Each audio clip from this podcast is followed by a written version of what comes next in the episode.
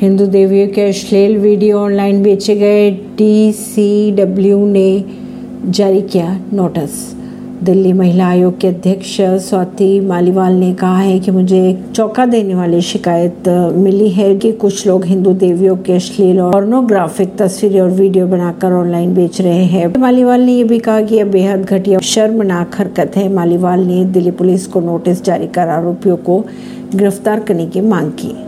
परवीन ऋषि नई दिल्ली से